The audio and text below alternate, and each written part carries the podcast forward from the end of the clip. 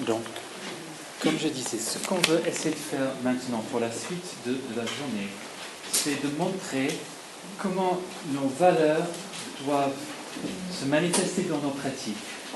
Alors, comme euh, on a déjà entendu plusieurs fois, souvent lorsqu'on pense à, bon, je vais démarrer une église, on regarde autour de soi et on regarde ce que fait l'un, ce qui fait l'autre, l'église où on a grandi, ceci, cela, et j'aime ça, j'aime ça, j'aime ça, donc je veux qu'on église soit comme ça, et on ne regarde que les programmes et les pratiques, et on essaie de dupliquer dans l'église qu'on va démarrer. Mais bon, le résultat, c'est on coupe des fleurs, on, essaie de les planter, et, très très souvent, ça ne marche pas, on est frustré. C'est un peu la même chose euh, avec... Euh, bon, il y a des choses nouvelles qui arrivent dans l'Église, une nouvelle façon de faire, une nouvelle façon d'évangéliser le monde. Et donc, quelqu'un, quelque part, a créé un programme pour cela. Et puis, traverse le monde entier en enseignant comment euh, faire ce programme dans son église pour avoir le même résultat. Et 99% des fois, ça ne fonctionne pas. Pourquoi? Parce qu'on ne connaît pas les valeurs de cette personne qui l'a poussé à faire cela. Et en plus, on n'est pas dans le même contexte, donc ça c'est aussi très important, le contexte culturel, spirituel. Et on essaie simplement d'imiter les pratiques et les programmes, sans réfléchir d'abord à nos propres valeurs et donc quelles sont les valeurs, quelles sont les pratiques qui vont découler de nos valeurs. Et donc c'est ça ce qu'on essaie de voir maintenant avec quelques pratiques précises. Et moi je vais commencer ce matin avec ce qu'on appelait dans l'introduction. Donc aimer et servir les uns les autres à travers l'enseignement de la parole de Dieu. Donc, comment donner l'amour de Dieu les uns aux autres à travers l'enseignement de la parole. Et les valeurs sous-jacentes à cela euh, sont, par exemple, l'autorité de la Bible. La Bible est notre seule autorité pour la foi et la pratique. Les relations. Donc, tout d'abord, la relation avec Dieu, notre intimité avec le Seigneur, Jésus a dit, c'est ceci la vie éternelle, qu'ils te connaissent, toi, le seul vrai Dieu, et celle vie que tu as envoyé Jésus-Christ. Et le mot connaître dans la Bible, c'est une connaissance intime, une connaissance expérientielle. Donc c'est ça une valeur qui est sous-jacente à l'enseignement de la parole de Dieu.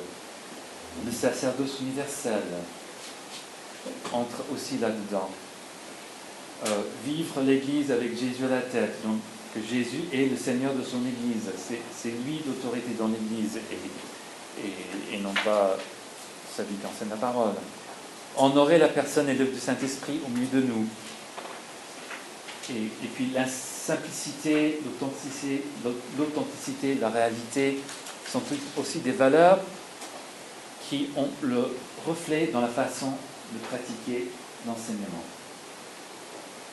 Donc, pour l'enseignement de la Bible, puisque les Écritures sont notre autorité première pour la foi et la vie, c'est la Bible que nous devons enseigner.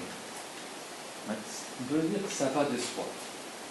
Mais vous savez très bien qu'on peut souvent insister à des réunions, à des, à des prédications, à des cultes. Il y a des messages à la radio, où il y a des conférences et on peut avoir des, cultes qui durent des heures ou des conférences qui durent des journées. Et ce sont des conférences chrétiennes et on ne sort pas la Bible. Mais la Bible est notre première autorité, donc c'est la Bible que nous devons enseigner. Et pour cela aussi, nous allons bien dire qu'il faut venir à la réunion avec sa Bible je ne sais pas si vous connaissez le film Willow. C'est un film un peu euh, fantastique. Euh, il y a un peuple de nains et Willow c'est un nain et ils doivent euh, sauver le monde bien sûr. Il y a un bébé qui est une sorte de, on pourrait dire c'est un type du Seigneur, c'est par le, bébé qui est né, une, promesse de, la naissance d'un enfant qui va, qui va apporter une, le salut pour le, peuple. Et euh, Willow, à un moment, il rencontre un homme qui se dit guerrier. Mais Willow dit à cet homme, mais si tu un grand guerrier, guerrier, où est ton épée? Alors nous disons aux chrétiens qui viennent à l'église sans leur Bible, mais où est ton épée? Parce que si c'est la Bible notre autorité, il faut la voir, il faut la lire. Et même, il y a un pasteur très très saint, très loin, qui enseigne la Bible, mais quand même, il faut être comme les Béréens avec l'apôtre Paul, qui vérifiait ce que Paul leur disait si c'était juste sur les Écritures. Donc, tous les chrétiens doivent apprendre à lire et méditer la Bible et à vérifier que c'est ce qu'on leur enseigne et conforme à la parole de Dieu. Et donc c'est la Bible qu'on enseigne, non pas plein de bonnes idées qui sont peut-être tirées d'autres pasteurs, d'autres prédications. Je sais que l'Internet, c'est une grande source d'information. On peut trouver des prédications toutes faites sur l'Internet. Mais on doit aller à la source, chacun nous-mêmes. Et c'est vrai, on peut se servir des outils. On peut se servir de l'Internet. On peut se servir des commentaires, des dictionnaires bibliques. On, devrait apprendre à bien utiliser, tous ces outils dans notre enseignement. Mais on doit enseigner la Bible. On doit d'abord nous nourrir nous-mêmes de la parole de Dieu. Et puis, on peut aussi profiter de, ce que les autres ont appris de la parole de Dieu. Mais on doit d'abord aller nous-mêmes à la source.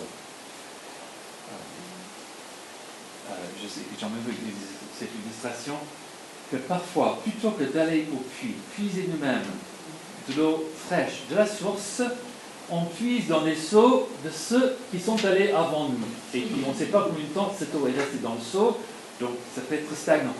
Et même ça peut être contaminé. Donc on doit aller à la source nous-mêmes. Euh, c'est la Bible qu'on enseigne, non pas qu'on trouve sur Internet, non pas ce qu'on tire des chrétiens. C'est pas la prophétie qu'on enseigne non plus. Alors nous croyons à la prophétie.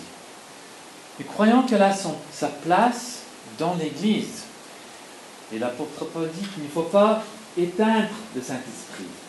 Il ne faut pas attrister le Saint-Esprit. Il ne faut pas mépriser les prophéties. Mais les prophéties ont leur place dans l'Église.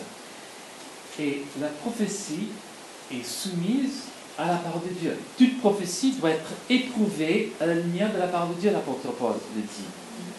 Donc, nous ne devons pas venir devant l'Église et enseigner la prophétie comme si elle était la parole de Dieu.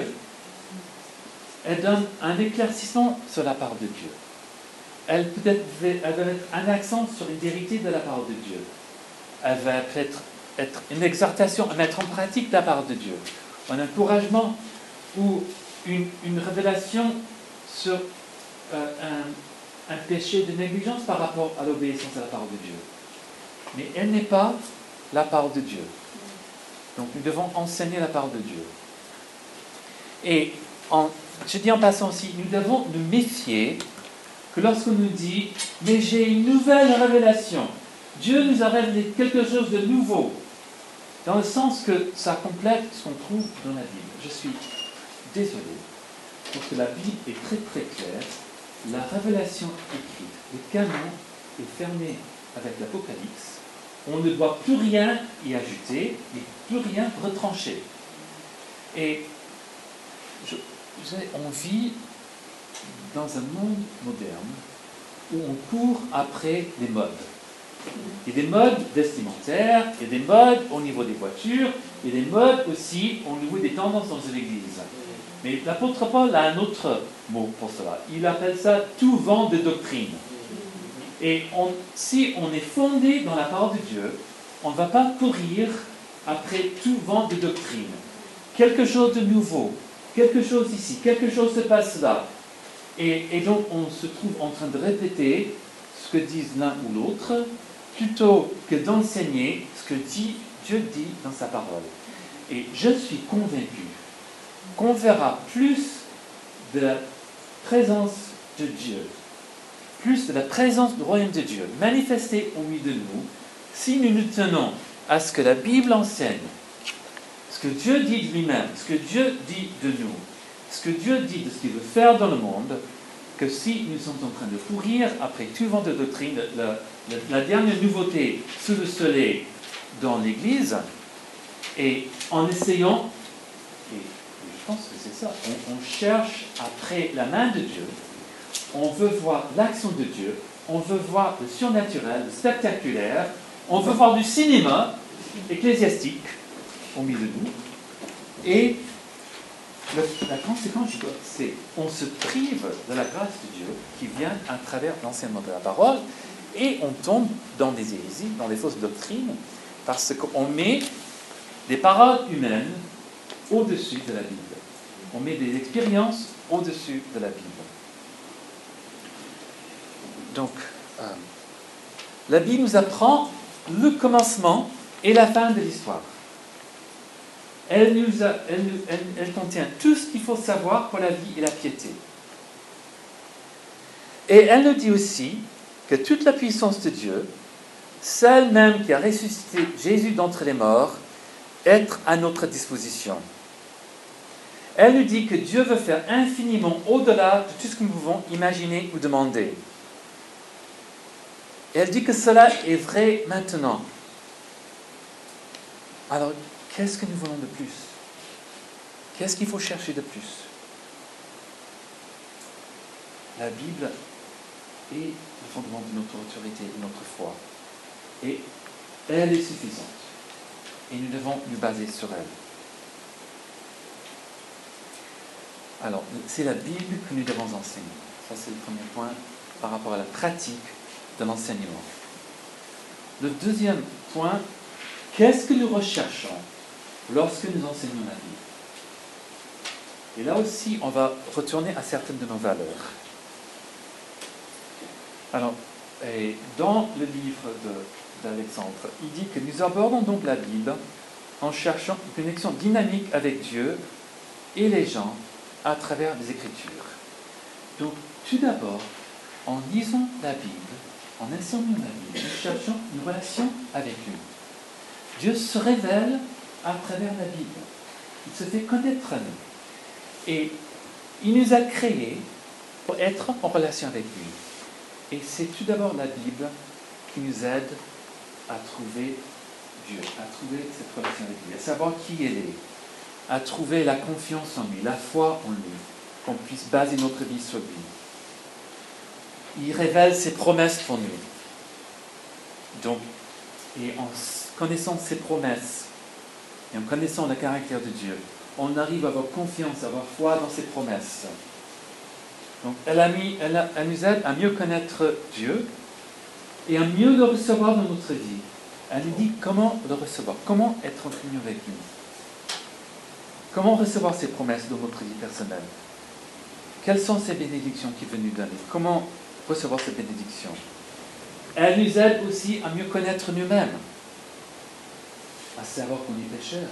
Et c'est notre péché qui qui met une barrière entre nous et Dieu. C'est notre péché qui empêche la relation avec lui, qui empêche la communion avec lui. Elle met le droit sur le péché, donc justement ce qui nous sépare de Dieu. Et elle nous donne le don de la repentance pour qu'on puisse nous détourner de notre péché, confesser nos péchés, demander le pardon de Dieu et être réconcilié avec lui. C'est la Bible qui nous aide à faire tout cela. Elle, elle nous aide aussi à savoir ce que Dieu pense de nous. Il ne pense pas simplement qu'on est des pécheurs, mais qu'on a une valeur infinie à ses yeux.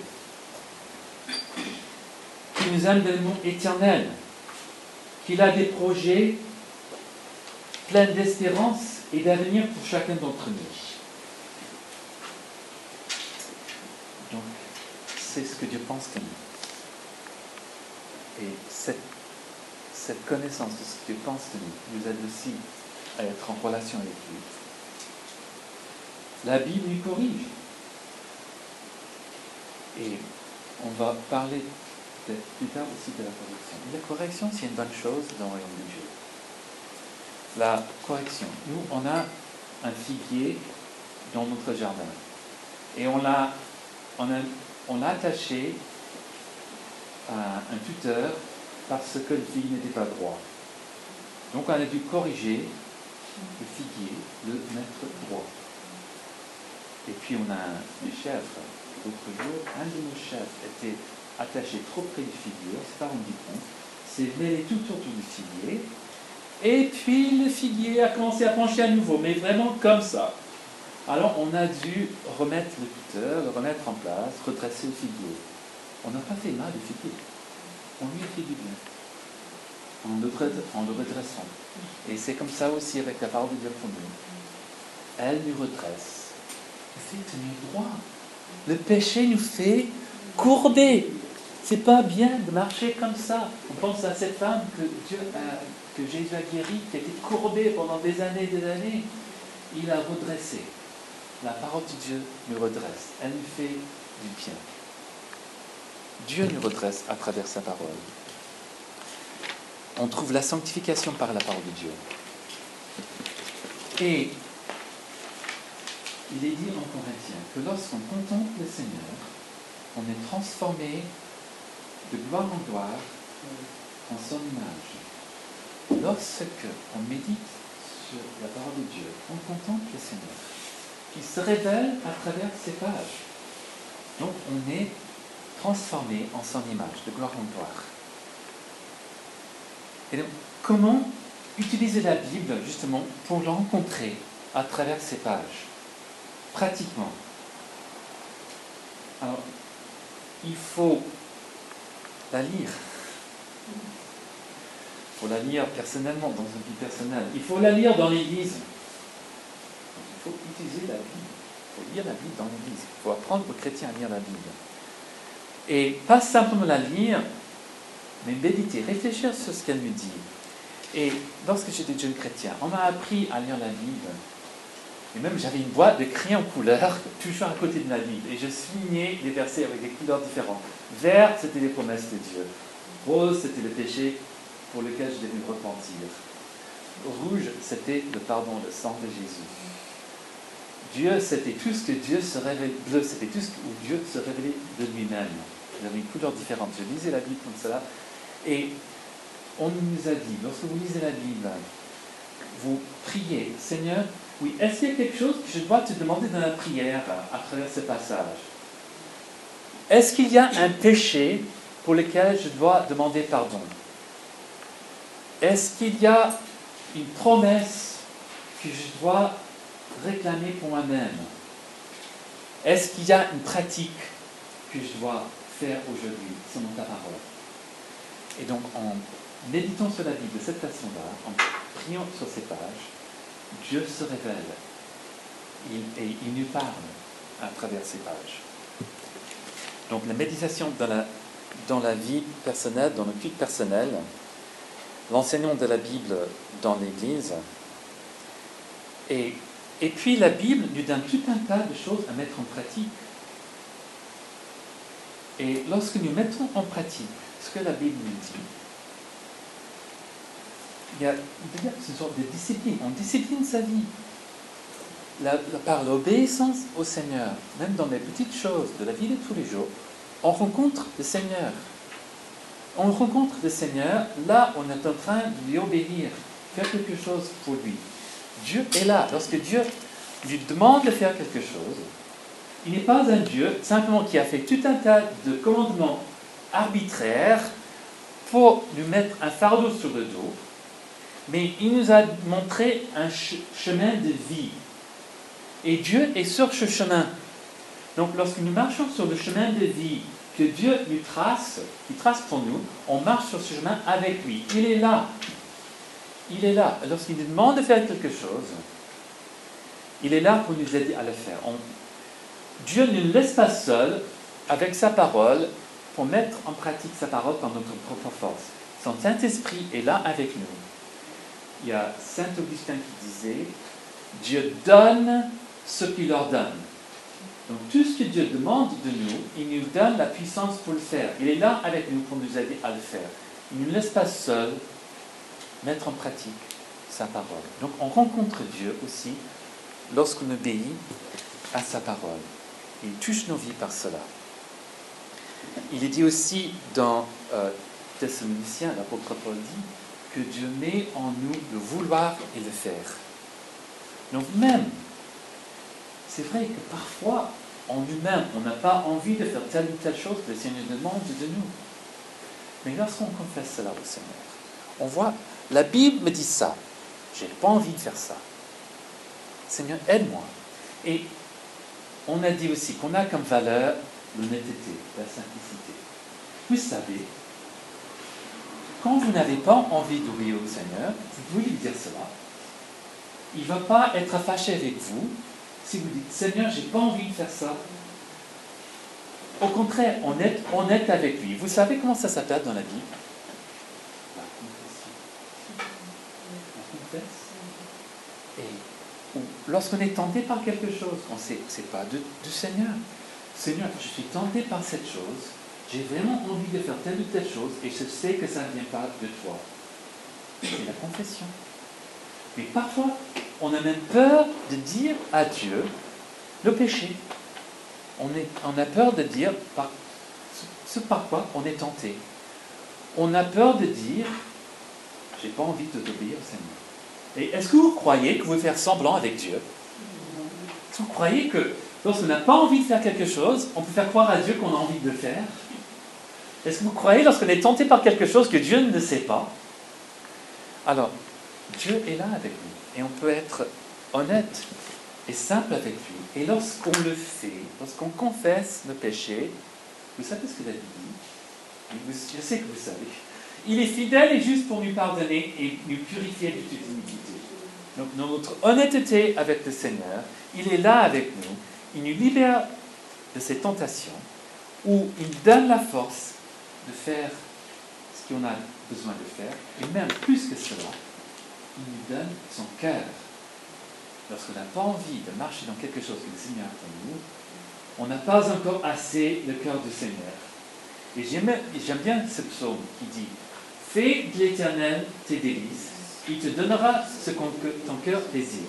Et j'ai toujours compris cela avant, dans le temps, que, bon, si on marche avec Dieu, on va avoir tout ce qu'on veut. Mais ce verset ne dit pas ça.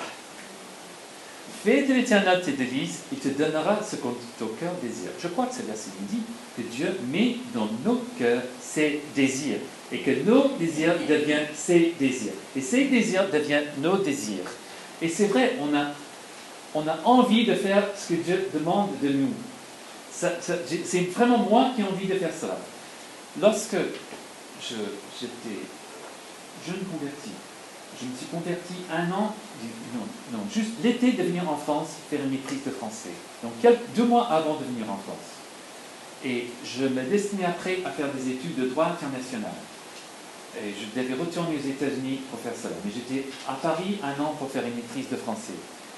Euh, nouveau converti, on m'a dit aux États-Unis, bon, il n'y a pas d'église en France, c'est le désert spirituel, on connaît des missionnaires qui étaient là-bas, ils sont rentrés, c'était trop dur. Alors, euh, bon, c'est dommage. Mais le Seigneur m'a amené à une, très bonne église à Paris. Et euh, là, dans cette église-là, je commençais à faire des premiers pas avec le Seigneur. Et je me suis demandé, alors, est-ce qu'un chrétien peut être avocat international? Parce que je me suis destiné à faire cela. Et, donc, je me remettais en question. Je suis chrétien maintenant, est-ce que je vais faire ce que j'avais envie de faire avant? Bon, la réponse était bien sûr oui. Le Seigneur a besoin d'hommes et de femmes dans tous les métiers. Mais est-ce que ce qu'il veut que je fasse? Et je commençais à sentir que le Seigneur m'appelait à le servir à, temps plein et à me préparer pour un ministère pastoral. Alors, je suis allé voir mon pasteur, il s'appelait M. Taubois. Je dis, M. Taubois, je crois que le Seigneur m'appelle à le servir, alors je pourrais aller en Afrique. Parce que j'avais été, j'avais fait une formation d'enseignant, et mon idée d'un missionnaire, c'était quelqu'un qui partait en Afrique, et voilà, donc je pourrais faire cela. Il m'a dit, Alan, Dieu a plus besoin de missionnaires en France qu'en Afrique. Vous êtes, d'accord avec ça? Alors, c'était vraiment quelque chose que le Seigneur avait planté au fond de mon cœur, c'était un désir profond de mon cœur, et, et même, c'était quelque chose que j'avais tellement envie de faire que je me suis dit, ça ne peut pas être de Dieu. Parce que si Dieu veut que je fasse quelque chose, ce sera, ça va être un fardeau, quelque chose que je n'ai pas envie de faire, parce qu'obéir à Dieu, c'est dur. Mais non, obéir à Dieu, c'est la chose la plus facile, parce que c'est le chemin qu'il a tracé pour nous. C'est ce pourquoi il nous a créés. C'est là qu'on trouve notre épanouissement. Donc, cherchez le Seigneur de tout ton cœur. Fais de lui tes délices, il te, il te donnera les désirs de ton cœur. Donc, c'est comme cela qu'on lit la Bible. Alors, euh, donc à travers la Bible, on entre en relation avec Dieu. C'est ce qu'on cherche lorsqu'on enseigne la Bible, à aider les gens à entrer en relation avec Dieu. On veut aussi les aider à approfondir leurs relations les uns avec les autres, à vivre comme une famille. Nous faisons partie d'une famille, nous faisons partie d'un même corps. Et la Bible nous dit combien ces liens sont forts et combien nous avons besoin les uns des autres. Et puis, elle nous aide à vivre ces choses pleinement. Et donc, c'est quelque chose que nous, sommes en train d'enseigner dans notre église là-bas. Quelle est l'église? Et c'est vrai que avec la venue du mouvement évangélique, il y avait une grande, je dirais, une grande révélation. Ce n'était pas nouveau, parce que c'est dans la Bible. Jésus a dit il faut naître de nouveau.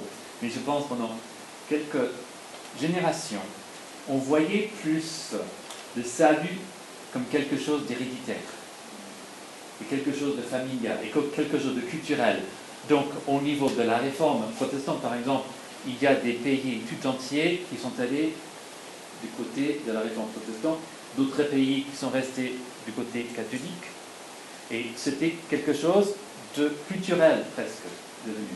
Alors avec le mouvement évangélique, on a redécouvert le salut personnel, la foi personnelle en Dieu pour le salut. Donc chaque homme, chaque femme, chaque enfant a besoin de prendre une décision personnelle, de suivre Jésus-Christ comme Sauveur et Seigneur pour faire partie de son Église. Mais ça ne veut pas dire pour autant que l'Église est simplement tout un tas d'individus qui marchent avec Dieu, chacun dans son coin. L'Église est un corps. L'Église est une famille. Et la Bible nous aide à vivre cela concrètement.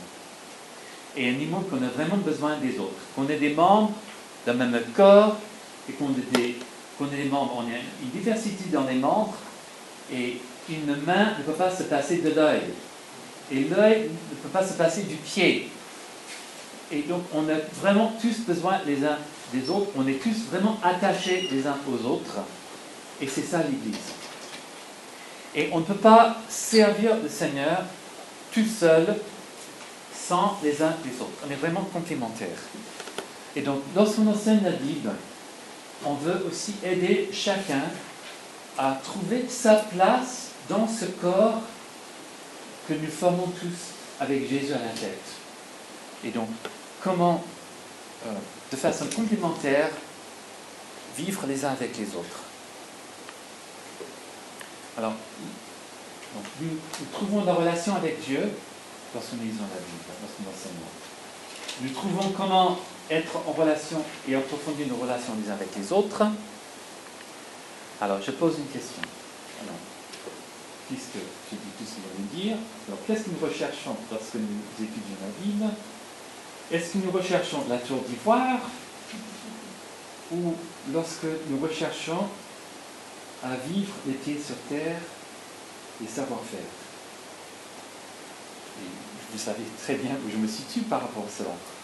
Les, les tours d'ivoire, le savoir, les connaissances intellectuelles, les doctrines, l'information, savoir bien couper les cheveux en quatre. Est-ce que c'est ça qu'on veut faire lorsque nous enseignons la Bible dans nos églises?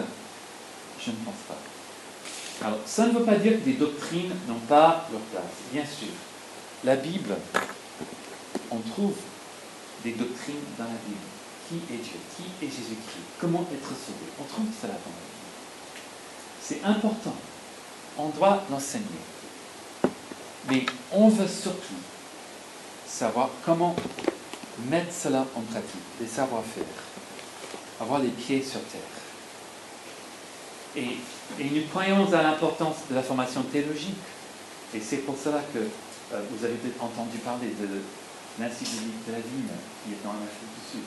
Ça commence à être en français. Il y a, euh, les deux premiers cours sont en, frais- en français maintenant. Le de la Vigne et Soyons l'Église, qui fait partie de, ce programme.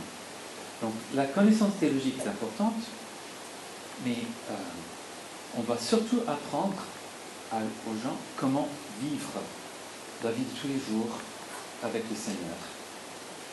Euh, dans, dans le livre, il y a aussi cet exemple.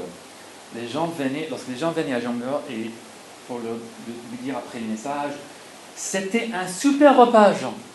Tu nous as nourris de la viande de la parole de Dieu.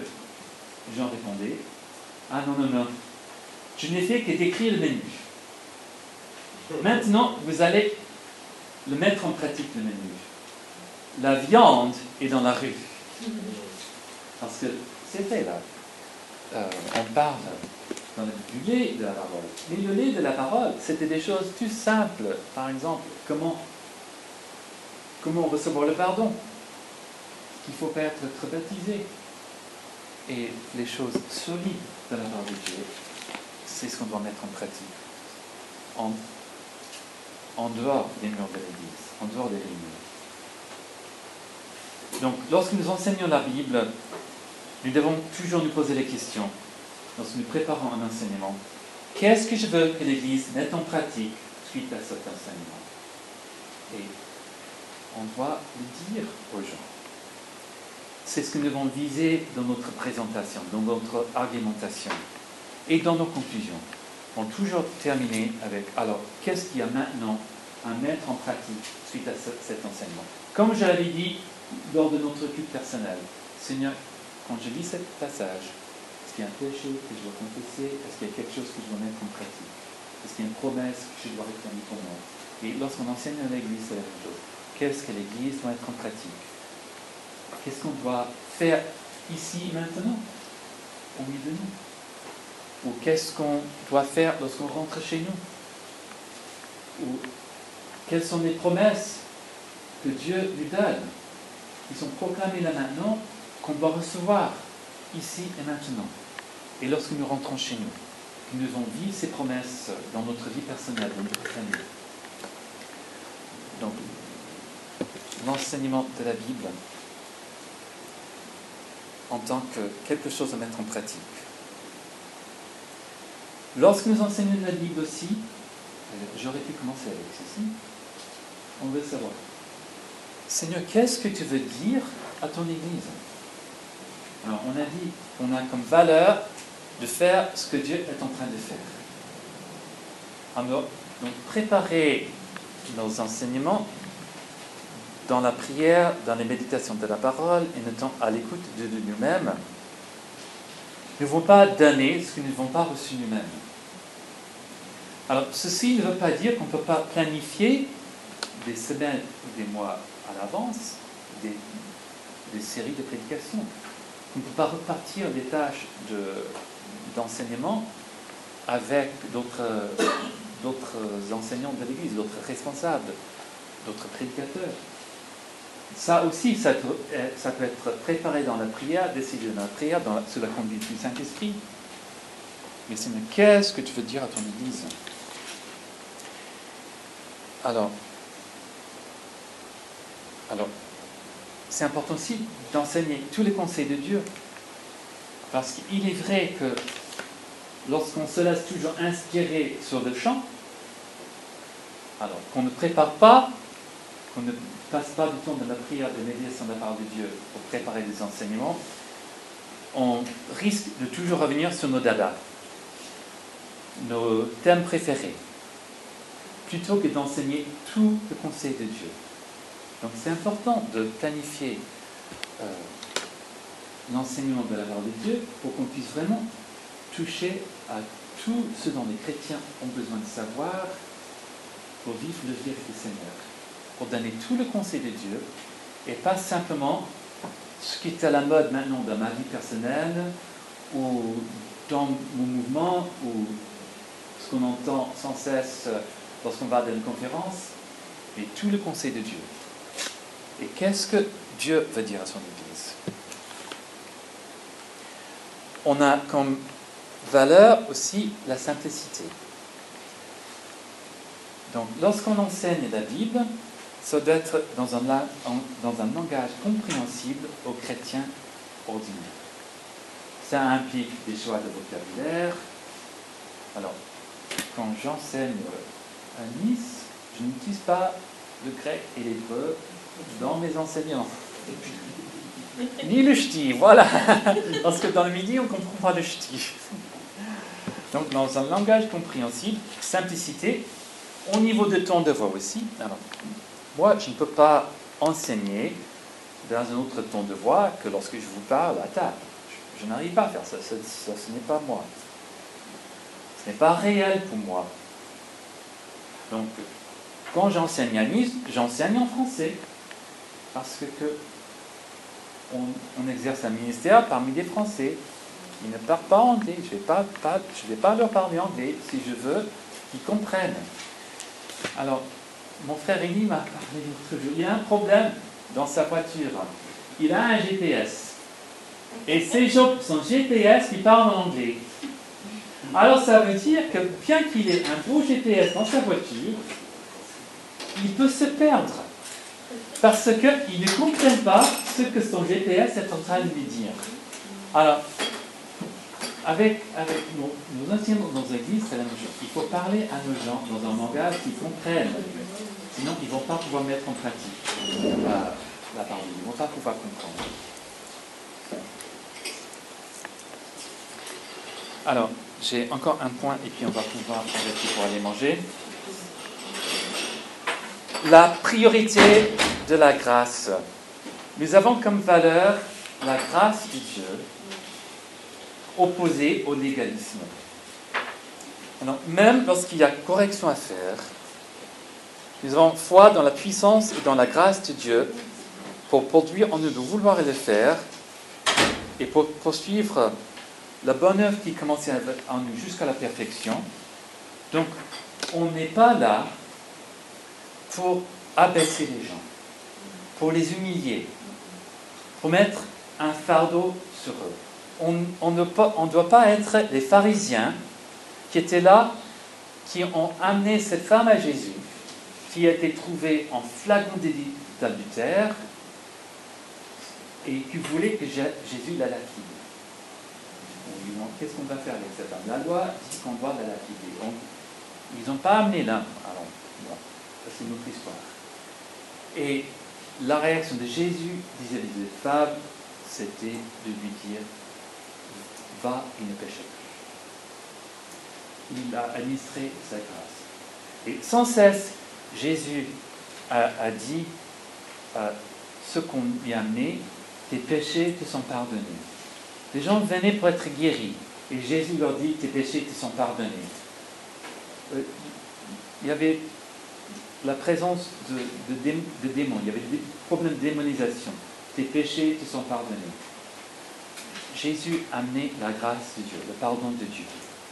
Et nous devons faire la même chose. Jésus a dit, je ne suis pas venu juger et condamner, je suis venu sauver. Et l'Église est le corps de Christ. L'Église a la même mission, sauver les pécheurs. Et trop souvent, et je pense surtout dans, le monde évangélique, on est tombé dans un légalisme où dans un, on devient des pharisiens. Et par rapport aux pécheurs, tout ce qu'on leur amène, c'est le jugement et la condamnation. Et on enseigne la vie de cette façon. Et jusqu'au tel point, je disais à Edouard hier soir, il y a des gens qui ont peur de confesser leur péché. Parce qu'ils ont peur du jugement de l'Église. Tandis qu'on devrait vouloir se soulager, venir au trône de la grâce pour recevoir le sang de Jésus, le pardon et être libéré de nos péchés quelle grâce. On a un Dieu qui pardonne. Donc chaque fois qu'il nous montre qu'il y a un péché dans notre vie, on devrait courir vers la croix pour le confesser et pour en être libéré, pour être affranchi, pour pouvoir vivre dans la sainteté. Et je crois quelque chose qu'on doit comprendre, qu'il n'y a pas de sainteté sans confession des péchés. son pardon des péchés. Alors, on est dans la vie, la sainteté est, une valeur pour nous aussi. Vivre dans la sainteté. Mais si on ne peut pas confesser nos péchés, il n'y aura pas de sainteté. Et si on a peur de la condamnation, les gens ne vont pas confesser. Ils vont cacher leur péché. Et le péché caché, c'est le péché qui garde son pouvoir sur nous, qui nous emprisonne, qui nous enchaîne et qui nous tire vers le bas. Le péché confessé, il y a repentance, où le, et on bénit la personne, ses péchés sont pardonnés. Il y a la liberté, il y a la grâce de Dieu, il y a la transformation de gloire en gloire, il y a le salut. Donc, lorsque nous enseignons la parole de Dieu, nous voulons apporter la grâce de Dieu. J'espère que ça vous aide un petit peu à voir comment certaines de nos valeurs vont déterminer comment nous allons mettre cela en pratique dans la vie quotidienne et dans la vie de l'Église. Je pense qu'on peut juste s'arrêter un instant, prier et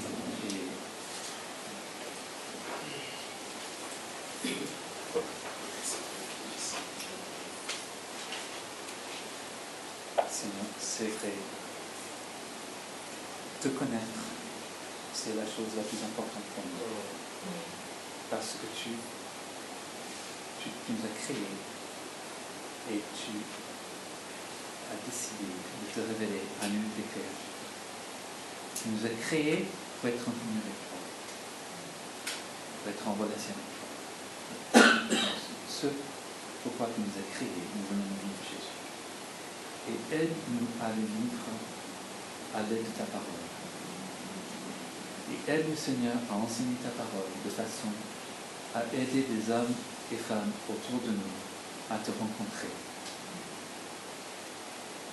et à, vivre avec toi, jour après jour.